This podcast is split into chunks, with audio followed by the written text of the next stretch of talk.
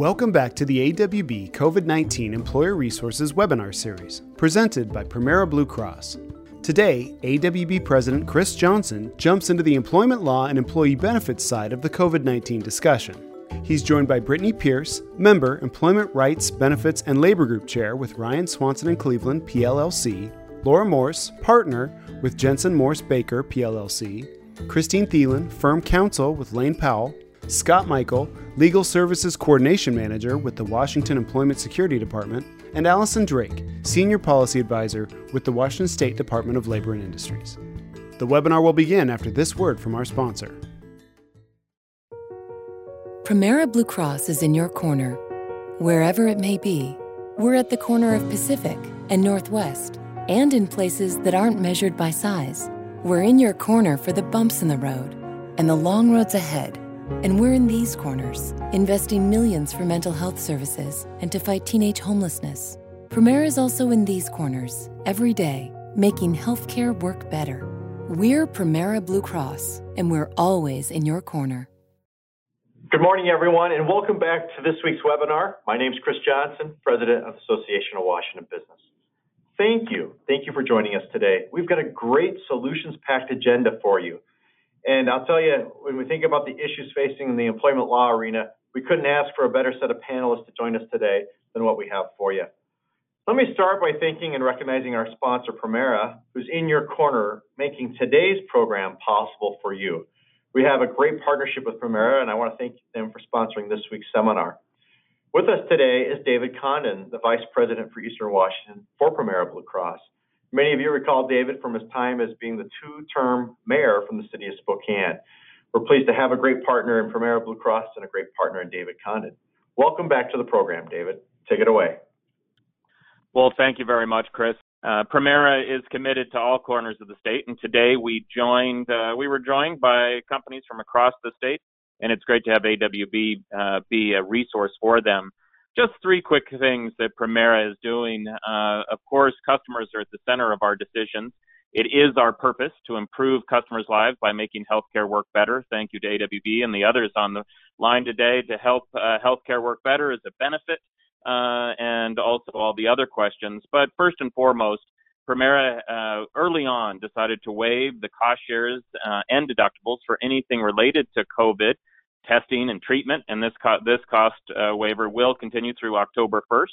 Also, things like hospitalizations and medical transports, when needed, have been um, for and medications delivered as inpatient uh, and out-of-patient networks has been uh, waived. Premera is extending our 30-day premium grace period to 60 days for our fully insured group, so especially for our cash-strapped uh, employers. Premera is also waiving the cost shares and deductibles for our telehealth services, which over is uh, really being utilized extensively right now during this uh, turbulent time. And uh, we focus first on our customers, but also on our care, uh, caregivers.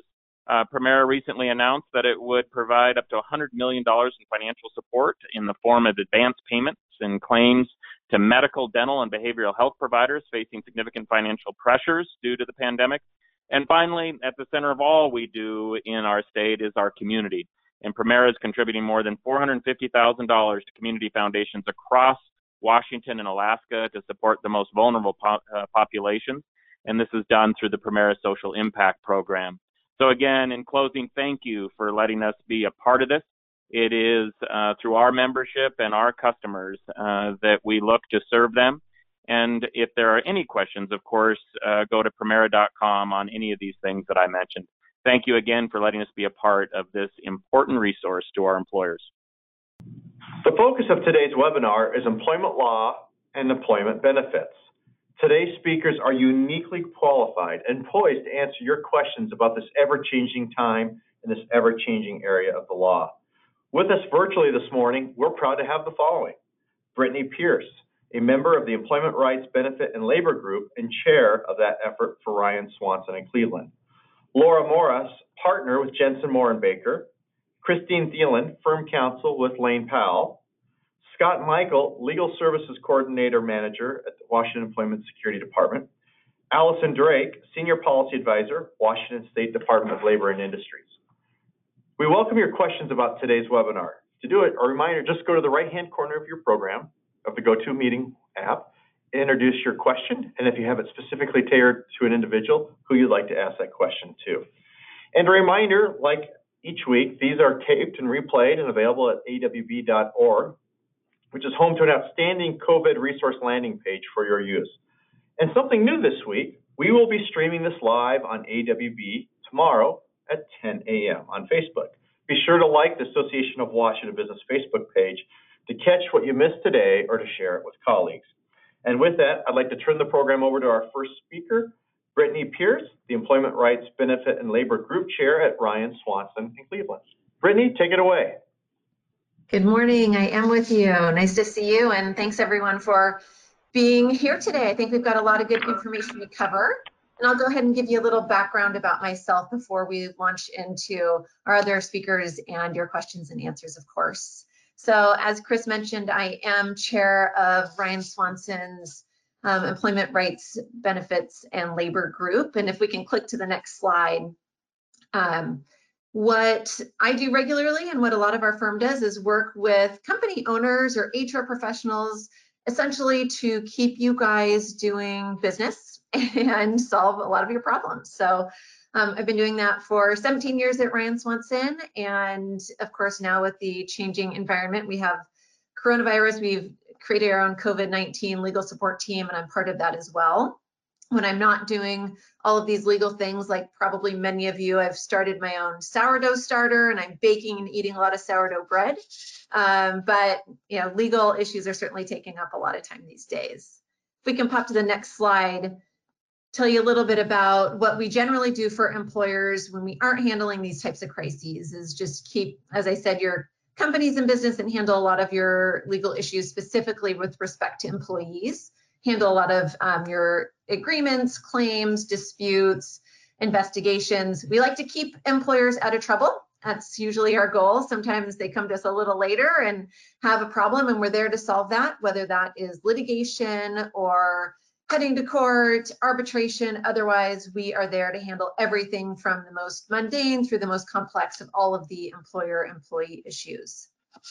Jumping to our next slide, um, with respect to our COVID-19 legal support team, as many companies have um, had to address these new issues and jump on all of the different aspects of their business, our firm has done that, of course, as well um, across all practice areas, not just employment. And so as you can see, we've listed a number of things there that we handle and stay up to date on, of course, all the new laws, advising, helping you understand how to run your business in these really challenging times. And um, we're doing a lot of that. On our next slide, you'll see uh, that we've just a little more our goal is really to help you, help you guys get back to your day-to-day -day business while we handle the legal issues that are coming up that you're facing today. And if you'll see the last slide we've got there, we've got some resources on our website that are for you guys, they're for everyone to look at. We keep those up to date. We've got frequently asked questions that we're responding to, in addition to the ones we'll be talking about today. Of course, just general resources and want to make sure we're getting the best information out there to all of you. So thank you very much. Great, thank you. Let's go on to our next speaker. Uh, next up is Laura Morse, partner with Jensen Morse and Baker. Take it away, Laura. Thank you so much. Thank you for putting this on. Thanks to Premera for sponsoring um, and for all the panelists for being here. This is exciting times. Maybe that's not the right word, but they're certainly interesting times. Uh, I just spoke on a panel with Bob Battles uh, with AWB not very long ago, and it seems like it was about 100 years ago in terms of the evolution of what has been happening. I won't give you my entire background other than to say I've been um, an employment attorney now for 16 years, and my typical practices, you know, trainings, handbooks, etc., lots of litigation, and what I call triage. And as probably many of my other attorney co-panelists here, spending most of my time doing triage and figuring out all of the updates as between the state, state agencies, um, and the federal government, and oftentimes having to give the answer, we don't know yet, which has always been um, a, a, a, frustrating piece, but we are getting closer to having a lot of the information we need. So I'm just excited to be here um, to be able to help answer some folks' questions. So without further ado, I know we have a few more to introduce, but um, I will stop so we can get on to those questions.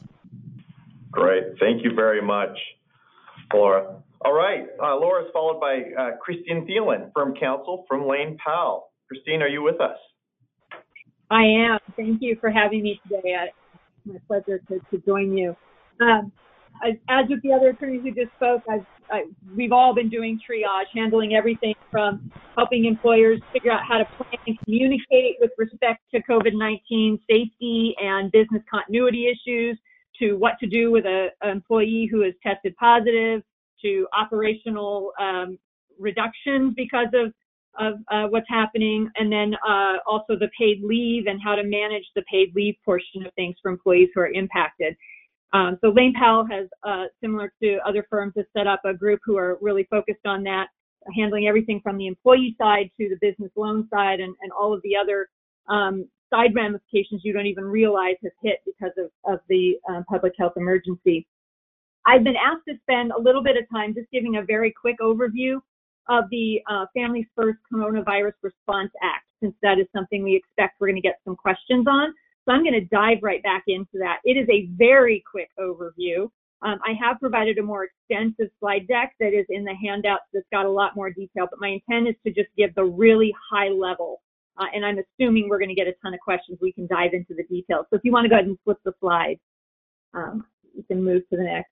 Um, so the, the Family First Coronavirus Response Act has a number of elements to it related to employment. There's paid sick leave, extended FMLA leave, tax credits related to these two, two types of leave, and there's expanded un unemployment benefits. Um, since we have a representative who can handle the unemployment benefits, I'm going to focus on the leave portion. Um, it is benefits that are related to employers with under 500 employees. And this leave that is being given is starting uh, April 1 and goes through the end of the year. Go ahead and flip the slide.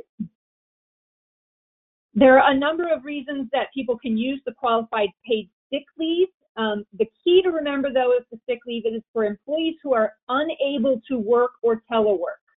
So if you're able to have them working remotely and they're able to do that while working remotely, then this paid sick leave would not qualify. Um, but if they are unable to work or telework because of one of these reasons, they would be eligible for sick leave. Some are very obvious if somebody's been told to self quarantine or care for somebody who's self quarantine um, or thinks they may have the virus. Uh, a couple of the more um, touchy ones is subject to a quarantine or isolation order. I will caution you that just because Washington has a stay-at-home order doesn't mean everybody qualifies for paid sick leave um, uh, in Washington. So you have to be very cautious in how you approach that particular one. Again, they have to be able unable to work because of that isolation order, and I'm, I'm sure I'll get a question to clarify that later. Uh, and then the other more controversial one has to do with children being out of school everybody's child is out of school now, and so um, anyone who's a parent is going to uh, potentially qualify for this as well. Um, let's go ahead and flip the slide. Like I said, this is the fast version of this. Um, essentially, it's two weeks of paid sick leave, uh, and it's, it's, essentially prorated if somebody's not working full time. Um, it is to be offered in addition to anything else the employers are already offering.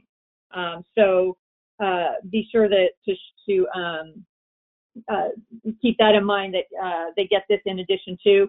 There are limits on intermittent use. Essentially, if somebody can work remotely or they're taking time to take care of a child, they can use intermittent um, with agreement of the employer.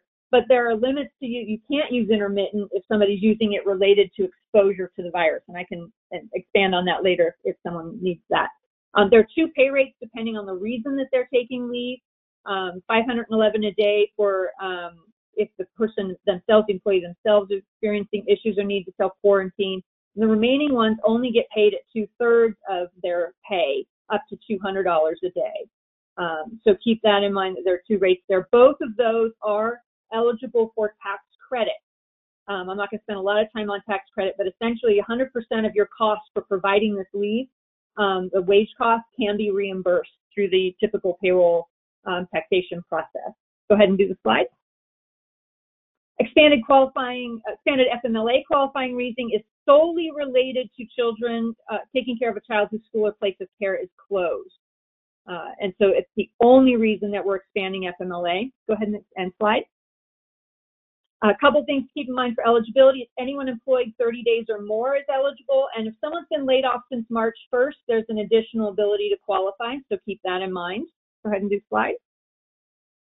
Uh, it is up to 12 weeks of included in the 12 weeks of FMLA leave. So if somebody's already used six weeks of FMLA leave, they would only have six weeks of this expanded FMLA leave left.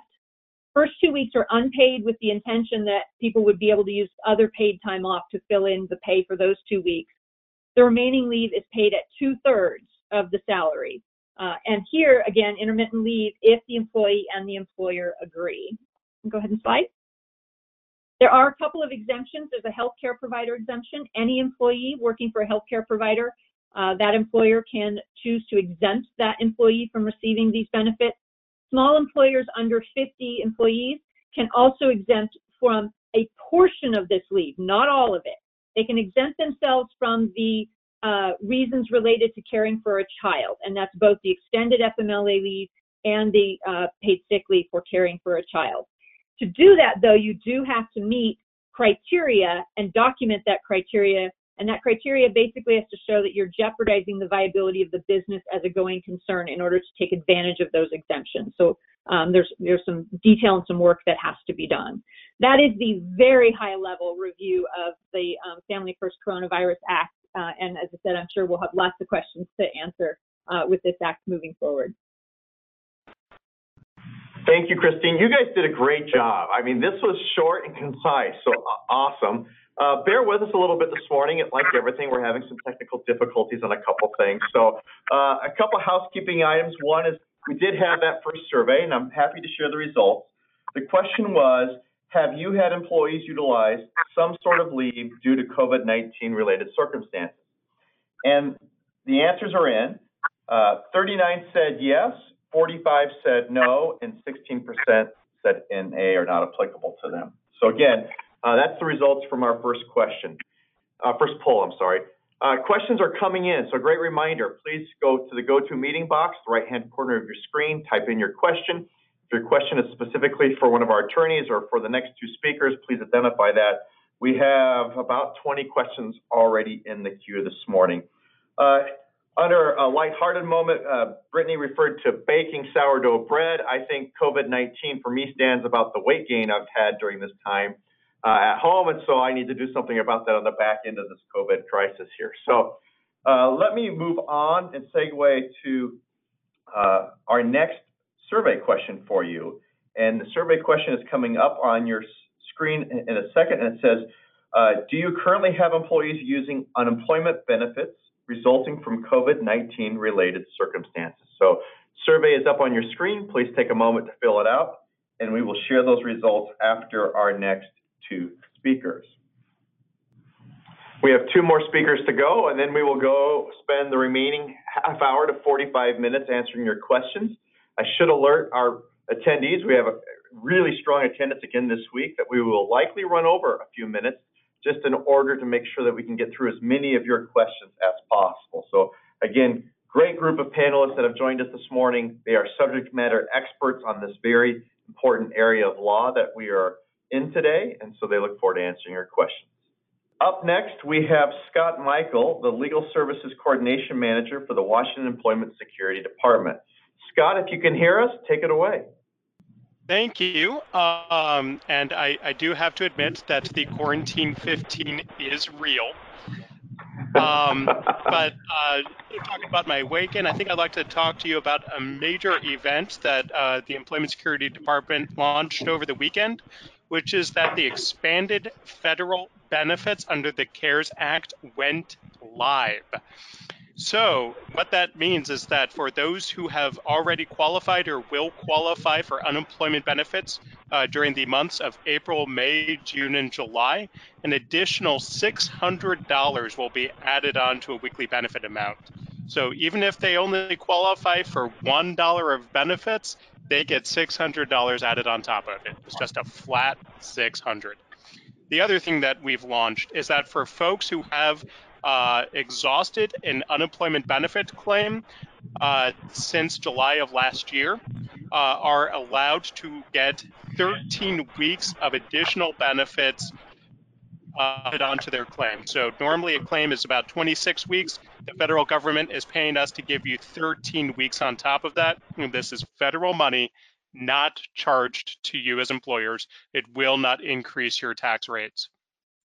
And then the last thing is the pandemic unemployment assistance. Uh, this covers business owners, uh, self-employed individuals, independent contractors, and other types of folks who don't qualify for a regular state unemployment claim uh, under the current state system. Uh, in order to qualify, you have to, one, apply for a state claim and get denied. So you do have to go through a, the bureaucratic step of applying for a state claim, getting denied, and then qualifying for a federal, and then applying for a federal claim that way. So for those of you who haven't applied for a state claim, do that now.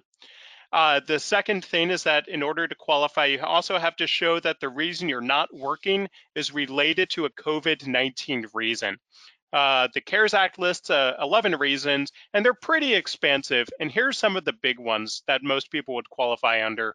Uh, one is they are sick, or if a family member is sick. Uh, folks who are staying at home to take care of kids uh, because schools closed or daycares are closed uh, due to COVID-19 or something that might apply for uh, most people on this uh, call is for those uh, non-essential businesses who have been closed to a governor's order or uh, are closed because the governor has limited uh, gatherings of large groups. Uh, so if your business is closed uh, because of those types of reasons, uh, you can qualify for pandemic unemployment assistance. if you can telework with pay, you don't qualify. And if you're receiving any sort of paid leave, uh, such as paid sick leave, uh, any of the paid leaves under the uh, Family First Coronavirus Response Act, uh, state paid family and medical leave. If you're receiving your full salary in terms of paid leave, uh, you can't qualify for pandemic unemployment assistance. Uh, so we are getting a whole bunch of folks who are applying. Um, and what we need from you in order to apply and qualify this, in order to figure out what your true benefit amount is, is we are asking you to provide with your financial documents, things such, uh, such as your tax returns, uh, to show what your net income is for the year of 2019. So uh, that's basic. So if you have filed your uh, income taxes with the federal government, for the 2019 tax year. Uh, that is the best, cleanest, easiest way for us to quickly verify your wages and get you paid a full benefit amount. If you are providing us with documents from 2018, that's not going to help us. If you are providing us with documents that do not show your net income for your business, uh, that is not going to help us. Uh, we're going to have to come back to you and get other types of documentation. Uh, so those are the two biggest takeaways I hope you will show is that if you apply, please give us 2019 documents and please give us documents showing your net income for your business. Best way is to go ahead, file your federal taxes for 2019. I know you've got until the end of July, but you know, just go ahead and file it now anyway, and then uh, you can, uh, and then it'll be a lot easier for us to set you up with a claim, get you paid a full benefit amount uh, that you are entitled to, instead of having to delay your claim. Now, if we can't uh, verify our wages right away, we will still pay you the minimum weekly benefit amount under the federal statute, but we would prefer to pay you the full amount that you're entitled to. And so please give us, uh, again, net income documentation for the years 2019. Thank you. Thank you, Scott. I know it was a busy weekend for ESD, and I think the news last night said you were averaging a half a million people an hour coming to the website. So uh, I know you had a lot of volume coming in. Uh, next up is Allison Drake. Allison Drake is with the Department of Labor and Industries. Uh, Allison's been on a number of our webinars before, so Allison, welcome back and take it away. Thank you, Kris. Uh, so again, my name is Allison Drake. I'm a senior policy advisor in the Government Affairs and Policy Division at the Washington State Department of Labor and Industries. Um, and what L&I has been doing is um, trying to be really proactive um, in providing guidance on a number of the programs that we enforce uh, workers' compensation, safety and health, and then um, things pertaining to paid sick leave, wage and hour. Um, so I'm here specifically to talk about paid sick leave. Um, I want to uh, say thank you to Christine for giving such a great overview the paid sick leave requirements under Families First Coronavirus Response Act. Uh, what we've been focused on doing in recent weeks is trying to understand how the federal requirements and the state paid sick leave requirements interact. And so we've been exploring things, um, you know, like providing interpretations on if there's, you know, separate types of leave, um, you know, a worker's entitlement to choose what kind of leave they're going to utilize first. And so we've built out oh, um, some additional resources on our website. Uh, the Department of Labor and Industries has developed a COVID-19 resources page. And uh, on that page, we've included a specific heading for paid sick leave where we answer some common questions about state paid sick leave, state paid sick leave, questions that we've had coming in about an employee's entitlement to use sick leave right now, um, what limitations may exist, trying to answer questions for employers about the application of state paid sick leave, and then most recently, trying to answer some of those questions about how the state and federal laws will interact. So um, clarifying that they're two separate uh, banks of leave and that the federal requirement for paid sick leave cannot um, cannot be uh, cannot supplant the state requirement. It's it's in addition to um, clarifying that it's an employee's entitlement to use state paid sick leave or the federal paid sick leave first. Again, recognizing, of course, that the federal paid sick leave expires December 31st of this year. And so our primary role has been trying to answer some of those questions to the extent possible, providing clarification about how the two laws interact. And so my hope is that if questions come up um, about um, state paid sick leave in the context of um, entitlements under Families First, that I could that I could help answer those questions. Thank you, Allison. Great update there. Well, it is time for the questions. So a couple uh, reminders. One, if you have would like to ask a question to any of the panelists, please do so in the right-hand corner of your screen. Uh, we've got a large volume panelist of questions to go through, so if we can try to do them in a lightning round environment, that would be great, but feel free to give uh, a, a good substantive answer here as well. The first question with that in mind is, what liability does a business have if an employee is infected at work? Go ahead, Laura. I can address that. That is, um, that's a, another area of uncharted territory right now. I mean, the um, the standard to get out from the Industrial Insurance Act is deliberate intention to harm your employee. Um, there are cases in Washington that talk about if the employer didn't cause the illness, um, didn't facilitate it, um, that, that there would not be extra liability outside the IIA.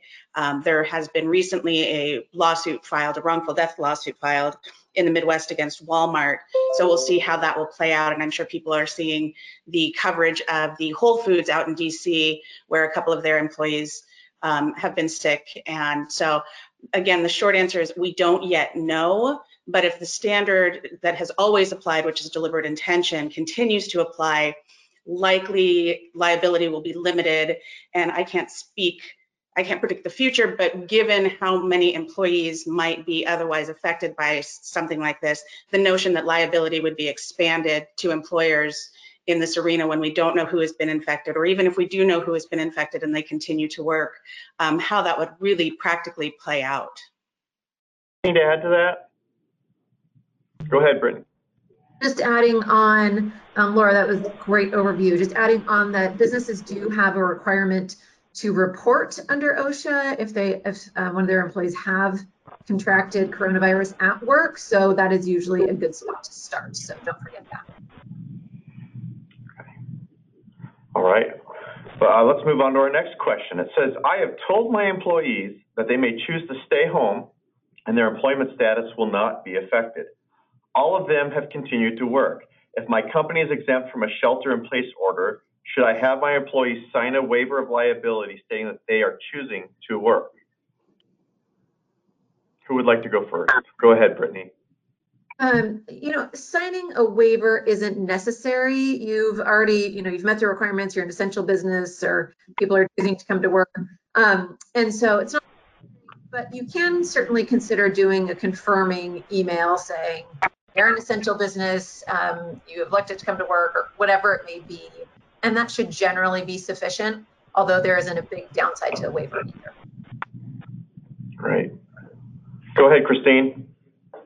What we're doing with some businesses in those environments too is making sure we're putting in writing to folks what we expect of them in order to stay safe. So that's employees actually coming into the office, putting in writing the expectations around the social distancing, um, reiterating things that the company is doing to make sure that they're they're limiting crossover. Maybe it's you know uh, altered schedules or things like that.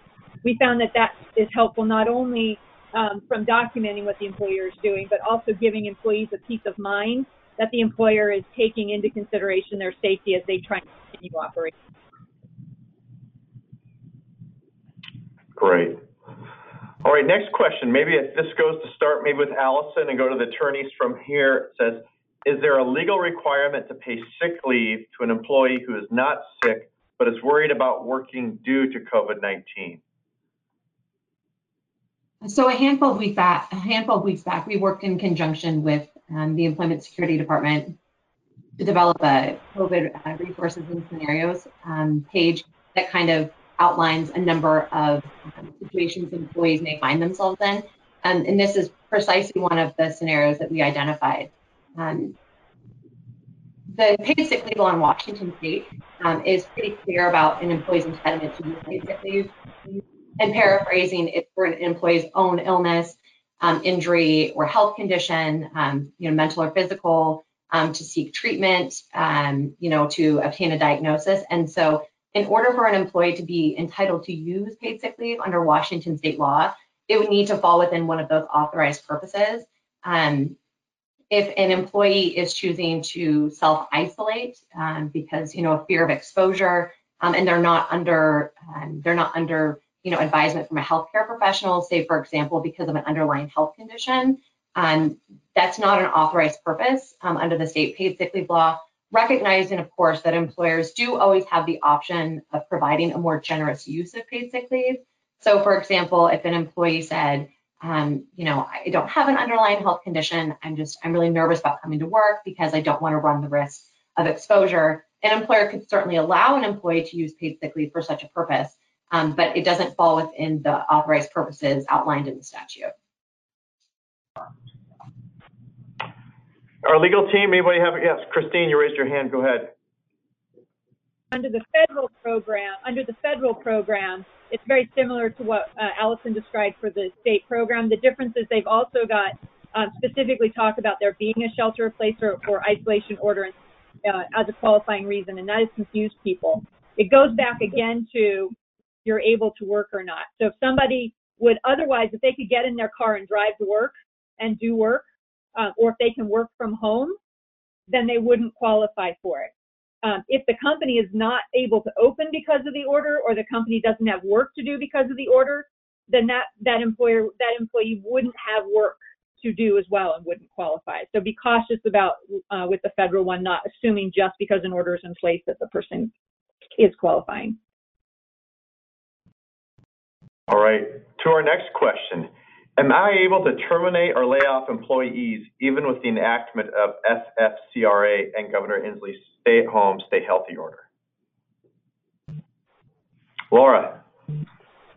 The short answer is yes. Um, those are still viable reasons to lay people off.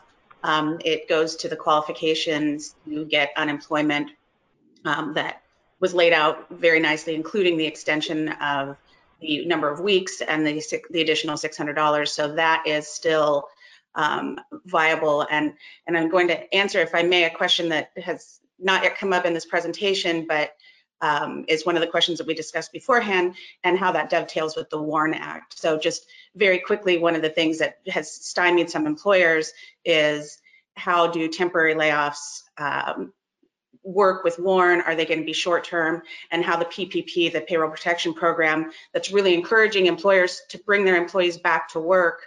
What do they then do? You know, if they had WARN Act concerns, uh, you know, a couple of weeks ago. So as people are bringing folks back, um, things are changing on the WARN front, and we can talk about that a little bit more. But in terms of the short answer being, for any reason, am I prohibited from laying somebody off just because of coronavirus? The answer, the short answer again is no. Great. Uh, let's move on to our next question. It is, can employees use their Washington sick and safe leave or their PTO to care for children when schools and daycares are closed due to COVID-19? Allison, go ahead. So one of the, excuse me, one of the authorized purposes that's clearly defined in the statute under Washington State Paid Sick Leave Law um, is when um, it's when an employer's place of business, when an employee's place of business has been closed by order of a public official for a health-related reason, or when their child's school um, or place of care has been closed. And so um, we have we have indicated that it isn't if um, you know schools being closed with the schools being closed if an employee is unable to work um, because they need to care for a child, um, that is defined as an authorized purpose in the statute for Washington State paid sick leave. Anyone else? Great. Uh, the next question says, since revenue will be reduced following the pandemic stay-at-home order, can a salaried employee be paid on an hourly basis once that company resumes normal operations? Uh, go ahead, Brittany, and then let's go to Laura. Thanks. I think that, you know, it's kind of a, uh, just salaried itself is maybe not the full question necessarily because it might depend if someone's exempt or non-exempt. Um, so for people that are not exempt, you know, you can pay them hourly, you can pay them salary. For people that are exempt, if you want to try and switch up their pay structure, that has more of an impact. For example, um, they still have to meet the minimum salary threshold requirement of uh, $684 a week. Um, and so people are looking at alternatives such as for their exempt employees, I'll just pick a round number. Let's say you normally pay them $100,000 a year. Um, you can, there are ways you can prospectively change their salary to reduce it um, based on business reasons um, and keep your exemption. So you could reduce that salary as long as they're still meeting um, the minimum salary threshold and the other requirements to be exempt and keep that exemption. So it's kind of a, a, trickier question with multiple parts and really will depend on the exempt versus non-exempt status as well. Laura, do you have anything to add on to that? Just, just very quickly, um, I've had a lot of questions about this, and uh, one of the questions that I got is, can I take people to be part-time salary? And the answer is you can have people work as much or as little as you want, but you cannot go beyond that, below that, that federal threshold um, of the weekly pay. And then the other issue is if you have somebody who's salaried non-exempt, is this a good time to look at reducing that to an hourly wage um, while you're figuring out what that individual's workload is going to be? Um, and you can do anything from looking at the salary and dividing it by the expected number of weeks or just reaching a new hourly rate um, in the interim and just notifying those individuals of the change in pay. So it, again, it's the, are we preserving the exempt status as opposed to, are we looking at adjusting uh, the pay for salaried non-exempt employees and how that works? Um, in addition to meeting minimum wage requirements, also keeping in mind morale issues and retention issues um, and how that will work maybe in the long game for your company. a testament to this great panel so far. There are nearly 50 more questions to go. So uh, bear with us. We're trying to get through as many of your questions as we can. Uh, but again, a, a, great testament to the experts that we have on this webinar today. Uh, last time I heard our numbers were between five and 700 people on the webinar this morning. So uh, again, lots of uh, timely and topical questions. All right, here we go forward with our next question. For essential businesses, how would you recommend we handle employees who will not work due to fear of the virus from both an employment and liability standpoint? Anyone who would like to go first on that? I'll read the question again. For essential businesses, how would you recommend they handle employees who will not work due to fear of the virus from both an unemployment and a liability standpoint? Go ahead, Christine. Yes, as a as a general rule, we've encouraged businesses to, to try and have people agree to work, um, just because from employee relations perspective and all of the the um, emotionally challenging time to be to be operating in this space. Um, we've done a lot in terms of communicating what the company is doing to protect employees who are working as a way to help encourage folks Um, but there are going to be individuals either because they themselves are, are at risk or they live with somebody who's at risk um, who maybe no, don't have a note from a doctor that, that gives them access to the protected leave um, who really are wanting to stay home because of that reason. The extent employers can allow for that, I think it's important that they try and do so. Okay, thank you. Next question. How does laying off an employee affect their benefits? Or does it affect their benefits as well? Go ahead, Christine. I'm not an employee benefits expert, but I do know general rule with, with most plans, if we're talking about health insurance type benefits, is going to be that the end of the month benefits end your best source of information for that is to talk to your benefits uh, broker and insurance provider. Some plans will allow to, if you keep somebody on payroll, to keep them on the benefits for a period of time. Some have minimum hours that they have to be working or receiving paid leave to do it. Um, but your best source for answering that is to be talking to your insurance brokers. General rule, though, will be if they are not working for you anymore, if they're off your payroll, and they're, then they're not going to generally be eligible um, they could potentially fall in uh, receiving benefits through COBRA, uh, some other continuation options that exist.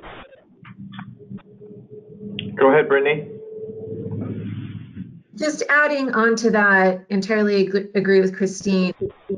Beyond, you know, just those types of benefits, I think we've had people ask, well, what about if I've laid someone off? Can I still be paying them their PTO at the same time? If they're laid off, they're no longer an employee. Um, so I think um, that is something that people need to be aware of that they will not be getting um, the same benefits. They can apply for unemployment, um, but they wouldn't be getting um, the sick leave or the PTO at the same time if they've been laid off. Go ahead, Allison. So I would like to, and I, um, I appreciate the, the clarification provided by Christine and Brittany. The one thing I would um, I, would like to clarify is that an employee's entitlement to utilize state paid sick leave, whether or not the employee is remain, remains employed by the employer. So if that employer-employee relationship still exists, um, they would be entitled to use their state paid sick leave. And there's a number of variables that we would consider, a number of factors in determining if that relationship still exists. Um, and I would encourage Scott to um, to potentially provide any clarifying um, uh, statement as a follow-up to what I'm about to say, but say, for example, my understanding is if an employee is laid off, but they're on standby, um, the standby status contemplates that that employer-employee relationship still exists. Essentially, the employee is just awaiting dispatch from their employer, um, in which case, if that relationship has not been severed, um, the employee um, could very well be entitled to use their state paid sick leave. Um, so I think that there's a pretty broad spectrum um, of variables that would contribute to an employee's entitlement to access, say, for example, state paid sick leave. Um, and so we can kind of provide some general guidance to that effect and then recognize that those cases are analyzed um, or those situations are analyzed on a case by case basis. Um, but based on my very limited um, understanding of um, decisions around UI, I, I do understand, I, believe um, that there are scenarios where the employee can be, you know, laid off, um, but still have that relationship with the employer. Um, and so, like I said, if, if Scott has anything to add to that, um, but if that relationship exists still, um, then the employee would be entitled to use state paid sick leave. So yes, Allison, thank you. Uh, for unemployment purposes, uh, individuals who are on standby are considered employment attached, and therefore uh, they are not separated. But for unemployment uh, purposes, this means that they only need to, we don't need to adjudicate or decide whether they quit for good cause or were fired for misconduct. It just means that, uh, you know, they are still employer attached and still have some level of employment relationship, uh, even if they are uh, not uh, currently working or receiving any pay. Uh, but this does segue into something I do want to mention, which is for shared work. Uh, so for those on the call who haven't heard about shared work or know what shared work is, shared work is a special program with the Employment Security Department that instead of completely laying people off, it allows you to reduce their hours in order uh, to collect on uh, employment benefits and work a shorter uh, schedule, and then unemployment will be, make up the difference. So for example, you can reduce hours between 10 to 50%. So if you uh, reduce somebody's hours by 50%, unemployment will come in and pay them half of what they would normally get uh, an un uh, for unemployment benefits. And so in that way, your employees end up with more money in their pocket than if you just straight laid them off.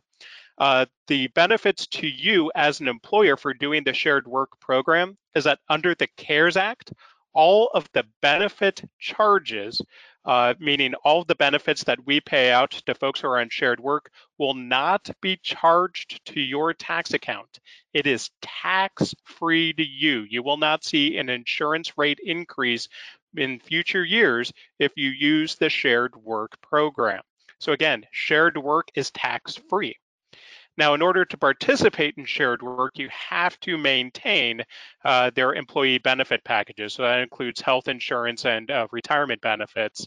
Uh, but uh, that is a great way for you to keep your employees attached to you and save yourself on your unemployment tax bill in the years to come. Uh, Hey, Scott, let me ask you a question along that line that's just coming in here relative to shared work. Can you change the, the amount of hours per week on shared work as well?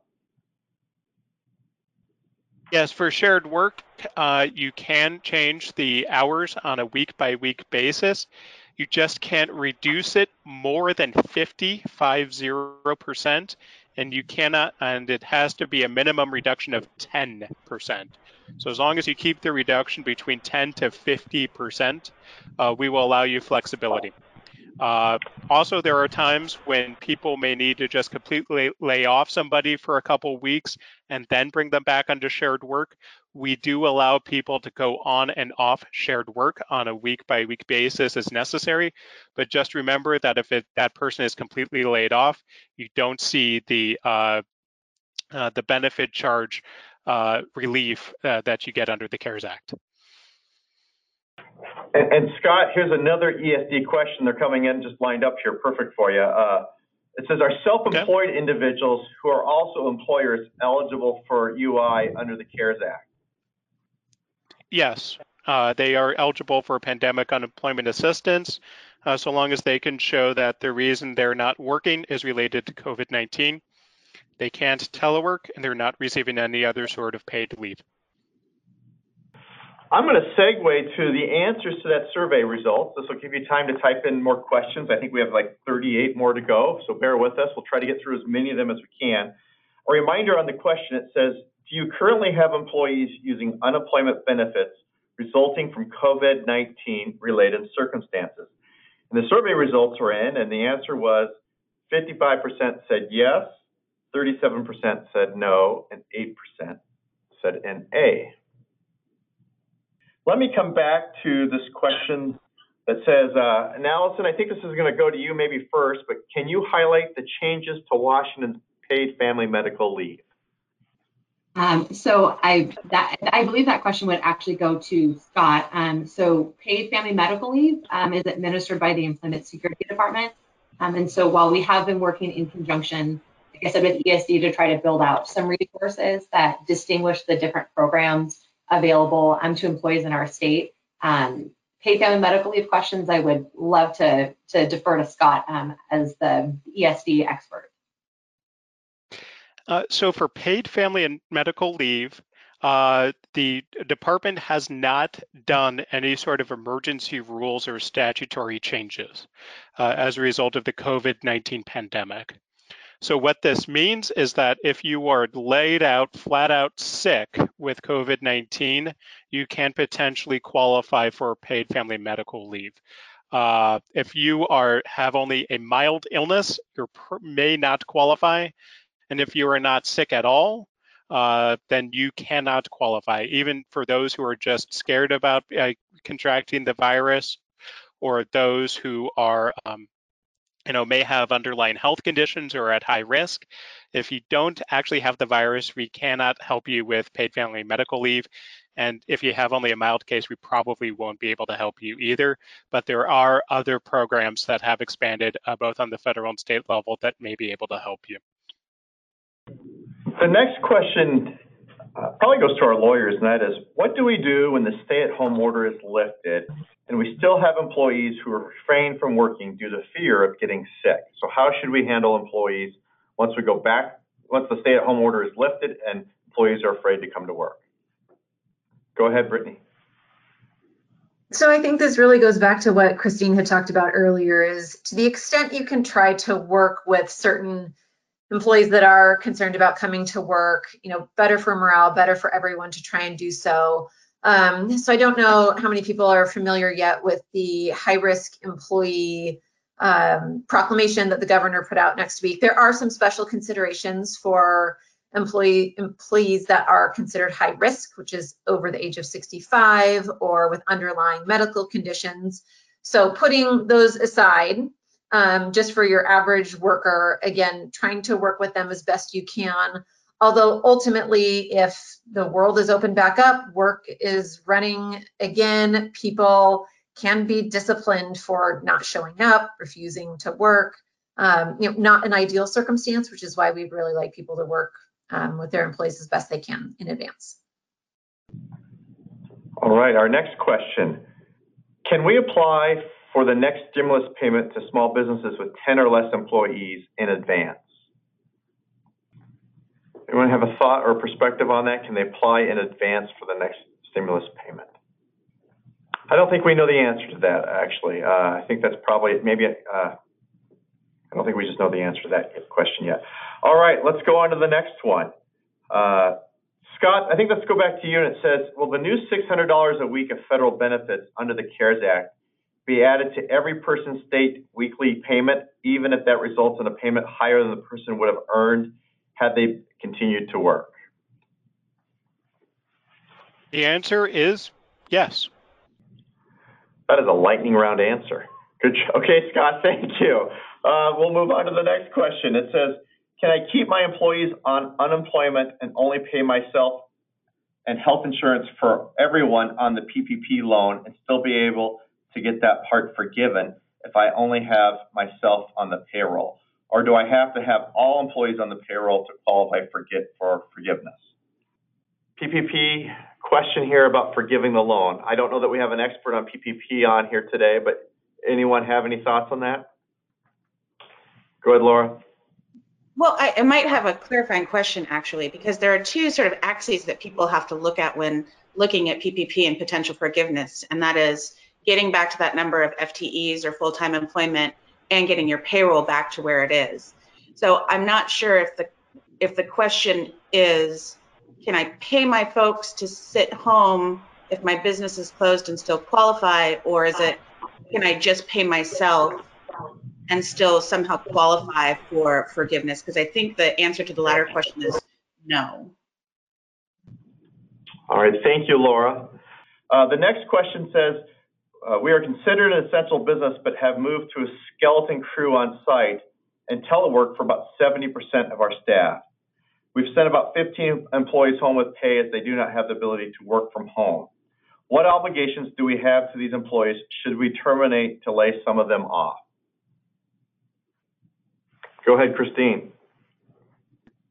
So for, for individuals that you don't have work to do, you have a couple of options. You can't uh, and whether they're exempt or non-exempt plays into some of the nuances here. But the general rule, you can keep them on, just not, just reduce their work or furlough them, so they're still on the on the payroll, so to speak, but they're not having hours.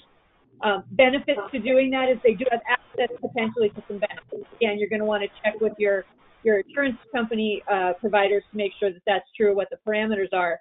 Um, but you could essentially keep them on the rolls um, they would have access to all the benefits they would as an employee or, or as an employee. You all, and they would also have access to unemployment, and the um, our unemployment expert can expand on that even more. Um, or you can lay them off, and when you lay them off, as we said, that's typically treated as a termination of employment. So you have to treat it as a termination of employment. You might have to pay out benefits depending on, or uh, pay time off benefits depending on your policies and then they would have access to unemployment benefits as well if they're if they're terminated. They would not have access to your other benefits as a general rule. So that's sort of the broad parameters of, of how to think about your options. Here, here's a great, a great open-ended question. All attorneys love those. What would be the single most important advice you would give to a small business as it works with its employees during this uncertain period of time?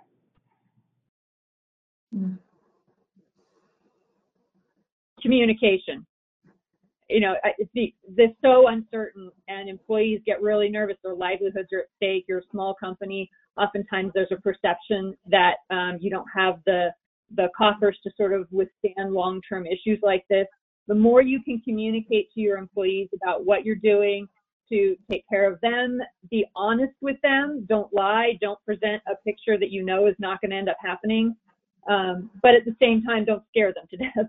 You know, there's a there's a fine line in there, but help them understand what you're doing and how you're thinking about things, so that they don't feel blindsided by um, decisions that you may have to make. Help them understand why you're making decisions um, a lot of times business owners and, and leaders are struggle with transparency because they feel like it might paint a picture they don't want to paint. But employees really respect and appreciate when um, when they're being talked to with honesty and, and genuineness about what's going on. Go ahead, Laura. I just wanted to add to that um, the opposite side of that same coin, which is don't expect your HR department or your managers to become experts in outside of employment benefits. Um, we've had a lot of employees come to HR folks and say, you know, what is my PFML benefit? How much will my unemployment benefit be? How long will that go? Do I have to declare other um, income that I'm getting when I apply for unemployment? And the best thing we can do along the lines of what Christine is talking about is point those folks in the direction of the experts. Be honest with them and say, there are all sorts of new benefits that you might be eligible for. Here are websites. There are posters now that are required to be hung, but it, in addition to wanting to make our employees comfortable, not make them scared, not make them nervous, we don't want to overpromise them an understanding or how benefits work when that is something that is not um, when that's necess not necessarily a decision that is made by the employer, um, as opposed to, for example, the Employment Security Department. And there was a lot of concern when the standby applications went in and everybody was applying for the lengthier standby and were immediately getting rejected and sort of the confusion with that and wanting to be honest with employees, but also saying, let's go to the source, make sure you're focusing and going back to the source, which in that case was ESD, to get the best from the mouth explanation and understanding of those things as those are evolving as opposed to trying as an employer to be the spokesperson for all sources of benefits. You know, we don't want to, the only thing worse than keeping employees in the dark is giving them bad information. So we just want to be really thoughtful about that. Go ahead, Brittany. Thanks. I would build on those two things and say my piece of advice would be to be flexible. Um, you know, be willing to course correct, be willing to listen, it seems like our laws are changing daily. Um, it's a lot to keep up with, of course, for companies big and small. And the extent you can listen to your employees, um, you know, try to keep up on what's happening with the changing laws, but recognize that if you're making a decision um, based on the information you have in the moment, you might have to change that decision when new laws come in, when you hear from your employees. And so instead of trying to stick to one path you think might be the right path, being more flexible, figuring out what might be better, listening to suggestions, invaluable. Scott, the next question is for you, and, and, it says, will ESD grant relief of benefits to employers for COVID-19 related layoffs? So uh, within our emergency rules, um, we have adopted one uh, rule that expands an existing state law uh, reason for granting relief of benefit charges uh, for uh, catastrophic occurrences. We have defined in rule that if you have to uh, close or severely curtail your operations because of a COVID-19 infection at the workplace, uh, then you are entitled to relief of benefit charges. Uh, so, but so far that is the only thing in state law uh, that allows you to uh, get automatic relief of charges. Uh, another thing that happened at the end of the legislative session is that the legislature did set aside a $25 million pot of money uh, that employers can apply to uh, in order to get some share of relief of benefit charges. And so what that applies to is employers who are impacted by COVID-19, uh, put an employee on standby, which is pretty much everybody, uh, and brought their employee back to the same employment. Uh, then if you can meet these criteria, uh, plus other uh, criteria that we are currently doing rulemaking on, uh, so that's just what's set out in statute. We're trying to expand and define that and try to figure out other appropriate criteria uh, through the rulemaking process. So uh, if you have an opinion on that, you know, let us know. Uh, but anyway, uh, you can uh, apply for a share of that $25 million pot of money to help buy down some of those benefit charges. So uh, other things that you can do as far as reducing your tax uh, relief, one, remember that all of the federal benefits that we launched over the weekend are tax-free to you. They are paid for by the federal government. Uh, two, get on shared work. Shared work is the easiest and best way for you to get employees on regular unemployment and have those uh, benefits not be charged to you. Uh, also, under the CARES Act, uh, the first week of benefits is free to you. It is paid for by the federal government. So because the governor uh, waived the waiting week, meaning uh, typically the first week is unpaid, folks have to wait a week in order to get their benefits. The governor did waive the waiting week and the federal government is now picking up the tab for that.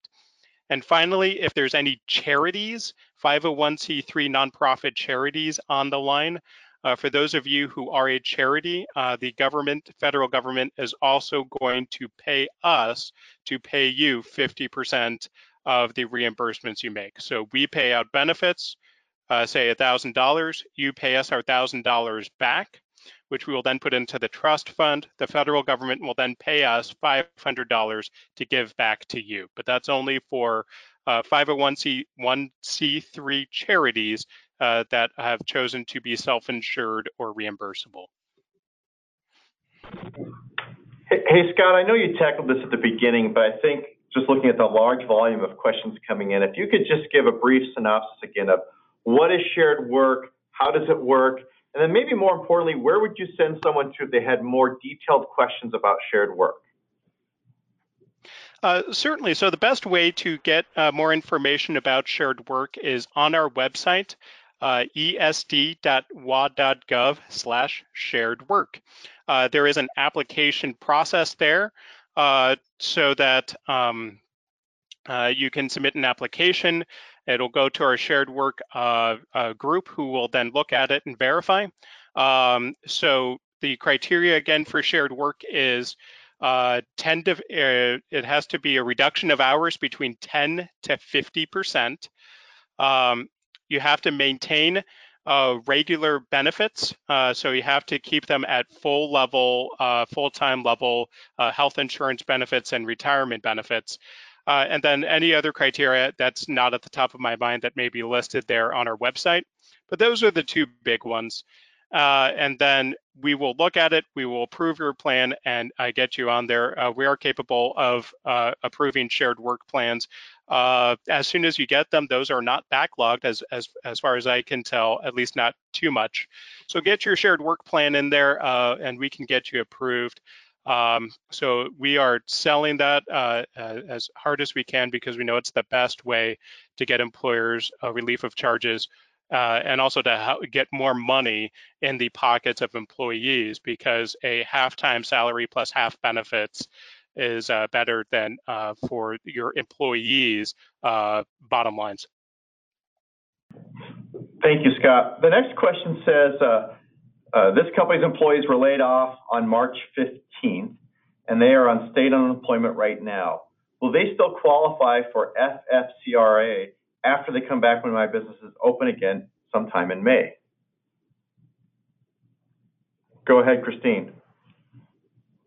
If they're laid off now, meaning the employment relations severed, and then you rehire them sometime before the end of the year, as long as they meet that criteria of the, the 30 days um, within 60 days before they were laid off, uh, and that's spelled out in detail in, in the presentation materials, um, then they could qualify for for the FFCRA. For the, and let me clarify, for the extended FMLA benefit for it, all employees are qualifying for the paid sick time if they're an employee.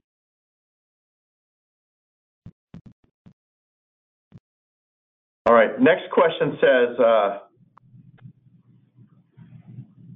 I'm happy to help my employees navigate this uncertain period of time, but I'm afraid to give them specific advice that may not be correct about my benefit packages and how to access state benefits. Is there a resource you would recommend or a website I would recommend sending my employees to? I assume, Scott, let's maybe start with you on that question. Uh, I'm sorry, can you repeat that? I'm not sure I followed you. Yeah, the, the question is this employer says, you know, they're, uh, they're afraid of not giving their employees the right information about state benefits that might be eligible to laid off employees, whether they be laid off or furloughed employees. Where would you send the employee to to access information about benefits during this time?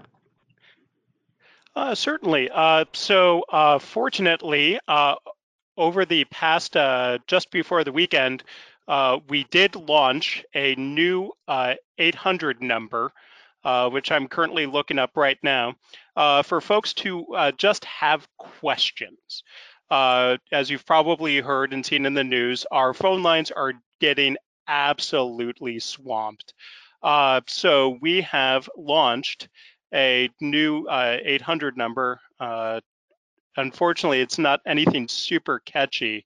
Uh, so uh, I, I, I, don't have it off the top of my head. Uh, I will come back to you once I find it. and then we can, and then that's a great way for them to ask questions because that's the questions only line. Uh, so that way we can free up the uh, claims agents who are opening, uh, issuing claims uh, back to the um, uh, more time so that they can process claims and get people set up. So uh, I will get that to you in a minute once I find it. Thank you. Thank you. Our next question says, we are an essential business, open and functioning at 100%. We have a high-risk employee over the age of 65 who is healthy but refusing to come to work under the governor's guidance there. This employee is not able to work at home based on their skill sets. What would you advise us to do? Go ahead, Laura. Well, the person doesn't who's over um, the age limit doesn't have to be suffering from any symptoms. In fact, as we hear pretty frequently, asymptomatic does not equal um, uninfected, and the proclamation doesn't require any evidence. And, and, that's the basis of being the high risk individual right? They if you have immunosuppression um, um, morbid obesity all of those just the fact of the existence of that is enough. And so um, assuming the telework piece does not, based on your question, which is the first of the three prongs really, um, the second is to let the individual take as much time off and let him or her use the amount of leave available to him or her in whatever sequence that person chooses. And third, continuing benefits for that person um, while they're taking the leave until it's until it's absolutely determined that, that the individual cannot come back to work. So um, those people, those folks don't need to prove anything to you. Uh, it's really a matter of making a statement. We're not going to be in the business of asking somebody to calculate their BMI for us before we let them take time off. Um, we're taking those folks at face value and then giving them the leave that might be available to them. This next question is in here says, uh, as we return to work, are there liability protections either from the state or federal level uh, to protect our business as we reopen and not be uh, be positioned in a lawsuit from either a customer or an employee who may get sick but may not be pointed back to their business? I.e., is there a way for a company to have liability protection when they go back to reopening and testing isn't widespread in the state of Washington? That's what I read the question to say. Go ahead, Brittany. Um, I'd be happy to be corrected by someone else, but I don't think there's any liability you know, free guarantee here. I think this is an area where no one's exactly sure how it's going to look when everyone returns to work and what's going to happen. Um, you know, at a minimum, keeping the uh, sanitiz sanitization, the safety standards, you know, as best you can, those types of things, assuring your employees about what you're doing, customers as well.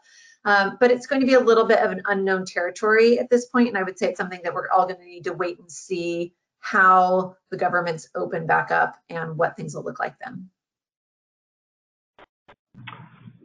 It is hard to believe that we've ran over by 20 minutes. We've been on, we've been together for 80 minutes this morning. There are another easily 30 to 40 questions to go. Uh, but as we wrap up here, I, I want to give our panelists, and this is a distinguished group of people from Scott on the phone who you can't see, uh, to Brittany, Laura, Allison, and Christine, maybe give you each a minute just to give some closing comments and thoughts. A lot of questions about uh, how we operate today, what to do with employees and how they're impacted, when we might go back to work, what does testing look like, et cetera, et cetera. But each of you are really subject matter experts in a couple different areas. Could I give you each maybe a minute just for some closing thoughts? And Brittany, not to put you on, but since you're next to me in the queue of pictures here, maybe I'll start with you and work down the line here. So uh, one minute closing comments, if you would, from each of you. Brittany? Sure. Again, you know, I would probably just follow up on what I said before about staying flexible. And I'd really add to that that just staying up to speed on what's going on. Everyone on this call is already doing the right thing. They're on this call, they're trying to learn more. And really, knowledge is just the best way you can handle the next steps forward because we're all in a pretty uncertain time. Every company is going through something different. Obviously, new laws, again, governments um, changing kind of some regulations and staying up to speed on those types of things. So these calls in the future, you know, reaching out with questions, don't operate in a vacuum. Um, no one can make good decisions, you know, just kind of without good information around them. So just get that information, ask questions, and go from there. Thank you, Brittany. Laura? Uh, I think I think a key provision as, as we think about what we are doing for employees, but giving ourselves as employers a break, be patient with yourself, be patient with your employees who might be um, on the range from um, perfectly reasonably scared to a little bit irrational to just not wanting to come back to work. Um, and so be patient that this is affecting a lot of people differently and in different ways. Um, and be patient with yourself. You don't have to be the lone sheriff in town. If you have a question, seek help, whether that is from the very helpful people who are at places like labor and industries, unemployment. Um, the DOL has a fantastic website. The governor's website is constantly updated. Um, and then the last thought is be proactive and be prepared, but don't start creating solutions in search of a problem. So as these things are rolling out, let's see how things are going. If we have to readjust tracks and move in a di different direction, let's do that. But let's wait till it starts raining before we get our umbrellas out in some scenarios. Um, so that's that. And, and again, ask for help. This is, we are certainly all in this together. So that, those are my thoughts. Thank you, Laura. Christine. Uh, I think Brittany and Laura summarized it well. Just it really comes down to being thoughtful and being careful not to be overly reactive, right? Take take time to sort of see what's what's going on, um, communicate as best you can, as they've already said. You know, be flexible, become knowledgeable about all the options out there. There's a lot of resources being thrown out there all at once, uh, and so connecting to people who can help you understand how those resources all fit together for your particular situation at the moment um, is going to just be really key. And, and uh, my HR background always makes me bring up the communication side of it. That um, really talking to your employees and helping them understand why you make decisions you make and, and what you're thinking so you're easing their sense of, of un, uh, not knowing what the future holds to the extent any of us can take some comfort about that right now because we don't know what's going to happen. Um, so the communication and just being really thoughtful and not reactive, I think is really helpful. Thank you, Christine. Allison. So I would, I would say you know, to the extent possible, explore the resources that the various agencies um, have worked to produce. Um, you know, I'm speaking specifically for labor and industries. We've we've tried to through our COVID-19 resources page provide an option to kind of self-serve on a number of the, the questions that folks have. Like I said, around workers' compensation, safe, safety and health, paid sick leave, um, because we recognize that the need is so great and we perhaps can't be as responsive to things as quickly as we would we, we would always love to. And we want to continue to build out the option for folks to go and get the information that they seek in, in a really real-time capacity. The other thing that I would really encourage folks to do is if you have a question, um, reach out. Don't don't assume that you know your question um, is maybe something you should already know or be able to figure out on your own. Um, we're in unprecedented times right now, and I think everybody's doing their best to to you know stay um, stay current on the information and to try to navigate through this process. Um, the other thing is we can try to the best of our ability to um, identify the questions that need to be answered, but we really rely upon our, our stakeholders in business and labor um, across the state to let us know where the needs exist. And so oftentimes it's a question coming in that provokes a thought in our minds, you know, to the effect of, wow, we need to provide information on something. And so, um, you know, don't presume that the question isn't worth asking. Uh, we don't know what we don't know, and we might be the subject matter experts, but that doesn't necessarily make us an expert on where the needs for information exist. So we would just always encourage to have folks reach out and ask those questions um, because we want to help support you in the best way possible. Um, and a lot of that comes from the, the identifications that need being made um, from folks that have these questions in their mind. So please don't hesitate to reach out. Um, look into the resources we have available. We want to continue to support businesses and you know, um, employees the best we can. Um, and I think that that's through information sharing. So. Thank you, Allison. And let's go to Scott. And uh, thank you for the uh, opportunity, uh, AWB, for uh, letting us uh, come and, and talk to you and talk to your audience. Uh, this is always a pleasure for me to get to talk to people about the work that we do. Um, First and foremost, uh, thank you everyone uh, who has come to reach us with questions, and thank you everyone for your patience. Um, unemployment claims uh, a month ago were about $7,000 a week, or sorry, 7,000 claims a week. And then within a matter of a week, it went up from 7,000 a week to tens of thousands a day. So we are trying to scale up as fast as we can uh, to deal with just the absolutely unprecedented number of people who are coming in and uh, seeking our services. Uh, we are dealing with a uh, the same as you, a, a, flurry of changing laws. It feels like we're trying to build an airplane at the same time as we're flying it. Uh, so it's going to be a little clunky, but we're working on expanding things, uh, getting the information out to you as fast and as fast as we can. Uh, and then the number for uh, that was in the, it's now in the chat, but uh, for those of you who need to know, it's 833 572 8400. Uh, 833 572 8400 for general uh, unemployment questions. Um, and uh, and probably last thing I'll leave with with is the best way to get information uh, is to go to our website, become friends with us on Facebook, follow us on Twitter. We keep everybody as updated as best as we can.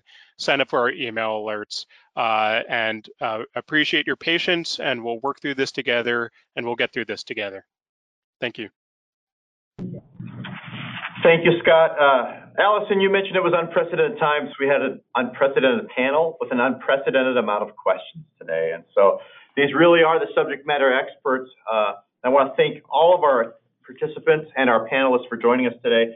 This is part one in a series that we pick up again next Monday. Next Monday, we'll have Britt Povos uh, with Accolade, Tim O'Connell with Stoel Rives, Pam Cant with the Department of L&I, and Jennifer Dye with the Washington Small Business Development Center with us. Uh, again, phenomenal uh, panelists. I just want to say thank you to each of you. You took time away from your clients and others to be a part of us today and answer the the, lot, the, the biggest amount of questions we've ever had on a webinar yet uh, for us. So I really do appreciate you doing that. Uh, I want to thank Premera Blue Cross and David Condon for helping us be in your corner as well and to make this all be possible. A great reminder that the awb.org resource page is a phenomenal resource page to go to for all of this information that we talked about today. About 4,000 Washingtonians a day are going to that page, so we know that it's a timely page that's kept up to date with the information you're looking forward to. Again, this will be Facebook. Uh, this will be, I'm sorry, streamed again on Facebook tomorrow at 10 a.m. So please feel free to uh, click and like this link as we head out of here today. Uh, with that, thank you for joining us. I'm going to leave you with a short video. We're adjourned. Have a great day. Our next Employer Resources webinar is a week from today on April 27th. To register for this or any of our upcoming webinars, go to awb.org and click on events. Thanks for listening.